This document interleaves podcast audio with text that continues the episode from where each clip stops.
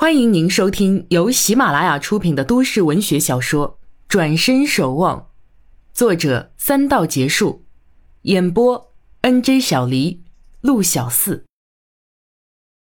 第三十四集，时近十点，陈谷还未回，陈妈妈陈月与小郭明显有点坐立不安，王禅也不免心慌起来，神情紧张。隔壁床的阿婆已躺下睡着，她儿媳也躺在折叠床上打盹。王禅心想，自己再这么等下去，恐怕要被陈二姨看出些什么，便向陈二姨道：“时候不早了，我不能吵着二姨，该回去了。”说着，向陈妈妈使使眼色。陈妈妈这才有了办法般道：“对对对，王禅也该回去休息了。二妹，你睡吧，我们送送王禅。”陈二姨点点头，瞧着王禅笑道：“等阿古回来呀，我骂骂他，竟敢不早点回来。”陈月与小郭提出他们送王禅到楼下。陈妈妈向王禅道：“等阿古回来，让他马上给你打电话。”“好，你们只管休息，有什么事儿随时叫我。”眼看陈二姨准备睡觉，便出门来。陈月与小郭随王禅到楼下，三人均默然。小郭为王禅拦了一辆出租车，王禅临上车，朝二人笑笑道：“我相信阿古不会有事的，我们再等等，不然再想别的办法，总会找到他的，随时联系。”陈月眼泪汪汪的点头。王禅嘴里说的轻松，内心却慌乱的很，从上车到下车，无不在祈求菩萨保佑陈谷平安无事。回到家后毫无睡意，他燃上三炷香，默默祈求，自不必说。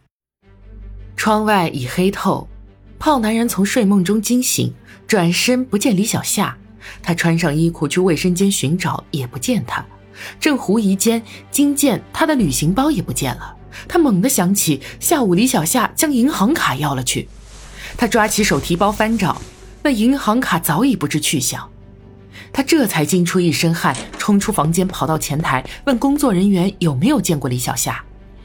女前台睡意朦胧，没好气地说：“走了，都好几个钟头了。”啊！胖男人一阵哆嗦，腿脚发软，脑子一片空白，许久，内心才喊出一声：“我的钱呢？十几万呢！”可他万万不敢报警。谁知道那些警察会问些什么？他心里有鬼，左思右想，最终自认倒霉。他只能咬牙切齿咒骂李小夏。一路开车速度极快，他好不容易开到家，下了车，双腿如腾空般差点摔倒，晃了晃脑袋，清醒清醒，这才举步向前迈。经过楼梯拐角，突然冒出一个人影，胖男人想喊，却怎么也喊不出声，双脚再也没有力气去行走。昏黄的灯光下，一张脸逼近他，他睁大眼睛看清楚了来人，竟是陈谷。胖男人惊恐万分，全身汗毛竖立，他知道，他定是为了陈二姨的事而来。陈谷盯着他的眼睛，冷冷道：“怕什么？做了什么亏心事儿？呃，不，不，不，不，不怕什么。知道二姨在哪儿吗？”医院，知道他为什么住院吗？有人开车撞他，这、这、这、这、这、怎么会呢？知道是谁撞的吗？我、我、我、我、我不知道。不待他说完，陈谷揪住他的领口，将他提起，顶在墙上道：“你真不知道？那就去二姨问问他是谁撞了他。不不不，别别别，阿古。”我我我错错了，我该死，我活该，我我是一时糊涂，我我我。没等他说完，脸上已重重吃了一拳。陈谷一手人提着他的领口，切齿道：“这一拳待二姨还你兽性狠毒，这一拳待二姨还你负心无耻。”胖男人口鼻流血，全身无力，嗫嚅道：“我我我错了，放了我吧。”陈谷却不听他，使出更大的力，一个硬拳打进他的肚子，这才把他扔下。看也不看蜷缩的胖男人，转过身道：“这拳是警告你，再敢动二姨一根汗毛，休怪我手下无情！说罢，大步而去。胖男人吃痛难忍，滚到一角，却始终不敢出声。走廊上，陈月倚在小郭肩上，面无表情，两眼通红。小郭看看手表，已经十二点多。他喃喃道：“哎，怎么办呢？还是找二姨夫问问吧。”正说着，电梯门徐徐而开，陈谷出来。陈月与小郭同时跳起，抢步上前拉住他衣袖，上下打量他。陈谷却是平静地问：“怎么了？你还问怎么了？你去哪儿了也不说一声，我们等你等到现在。”“哼，我能出什么事儿？二姨还好吗？”小郭道：“睡了，他不知道你失踪了。阿姨在里面呢，可能也还没睡呢。”陈谷哦了一声，欲往病房走，被陈月一把拉住。陈月将手机塞给他，道：“我去跟妈说，你还是打给王禅吧。他晚上等你等了好久，这时候大概还在为你担心呢。”啊！陈谷吃惊不已，看看手机，又看看妹妹。陈月拉着小郭往病房而去，陈谷一阵心酸，没想到他竟惹出这般波澜，不知王禅为他担了多少心。王禅果然没睡，电话仅响一声，他就接起了。阿月，陈谷听出他声音有异，显然情绪有些失控。他顿觉内疚，今天发生的事，他如同做梦，心情随之沉郁，对人也不想多言。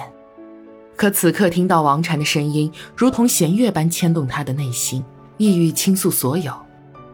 阿月，王禅问了这第二声，感觉不对劲。因为隐约听到男人的气息，他才意识到该是陈谷。陈谷轻声道：“是我。”王禅突然想哭，之前发自内心的焦虑情绪顿时化为欢心，转折的太突然，以致情绪失调。他心想：原来牵挂一个人竟是这样的。你回来了，他像盼到亲人归来一样，跟他说话亲切无比。陈谷点头。对不起，让你担心了。他说着这客套话，心里却十分甜蜜。回来就好，是不是出什么事儿了？嗯，有点事儿。陈谷不愿再隐瞒什么，将二姨与二姨父的事一五一十的说了出来。说完后，觉得心头轻松。王禅从头至尾都在认真听，待他说完，他才轻叹道。怪不得你生气，一个男人能做出这么损的事儿，当真是没有良心。你也算做了该做的，接下来就让二姨自己决定吧。陈谷点头称是，人随即放松了许多，脸上也有了笑意。今天吃的怎么样？晚上也有烧菜吗？有，中饭晚饭都是大餐。今天来了个朋友，我们一起吃的。哦，是吗？陈谷脑海里一个念头闪过，难道是那个人？王禅没有看到他的神情，一时听不出他话里的酸味儿，只听他继续道：“是个两年没联系的好朋友，一个知心姐姐，就是那个咖啡馆曾经的老板娘。她离婚后去了外地，杳无音讯，没想到今天来找我，哎，真是好。”他没有想不开。陈谷在听到知心姐姐时，心下大事，心道自己真傻。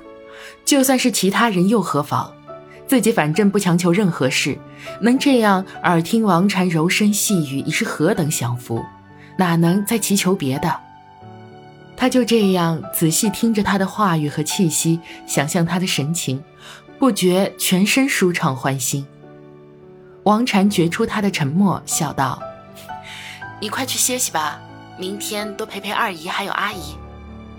陈谷一笑，怕他累了，于是道声晚安，挂了电话，独自回味刚才的对话。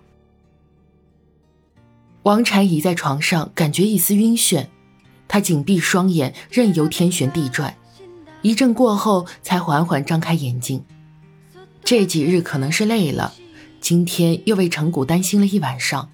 他感觉又如以前有阵子的力不从心，这样看来，平时再怎么保养也难以断根好起来。盘腿打坐，抛开念想，专注吐纳。王禅静坐没几分钟，眼前现出陈谷的脸。听到他说的每一句话，他想大喊他的名字，却一时急切，一股气从胸腔冲出喉咙，大咳了出来，全身立时酥软无比难受，忍不住流泪。他慢慢起身，去用热毛巾敷了脸，才觉气息顺畅些。转眼看见床头柜上的刻录带，便拿起来欣赏。两段文字只是加凑的歌名，却是当时真情实感。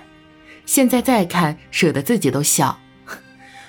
原来我的心情也像身体一样柔软。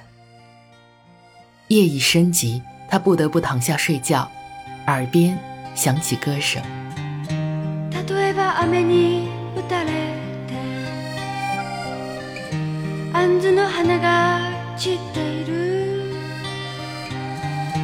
故郷を捨てた僕が上着の襟を立てて歩いてる。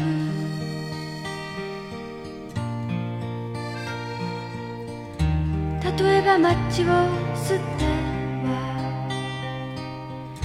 悲しみを燃やす。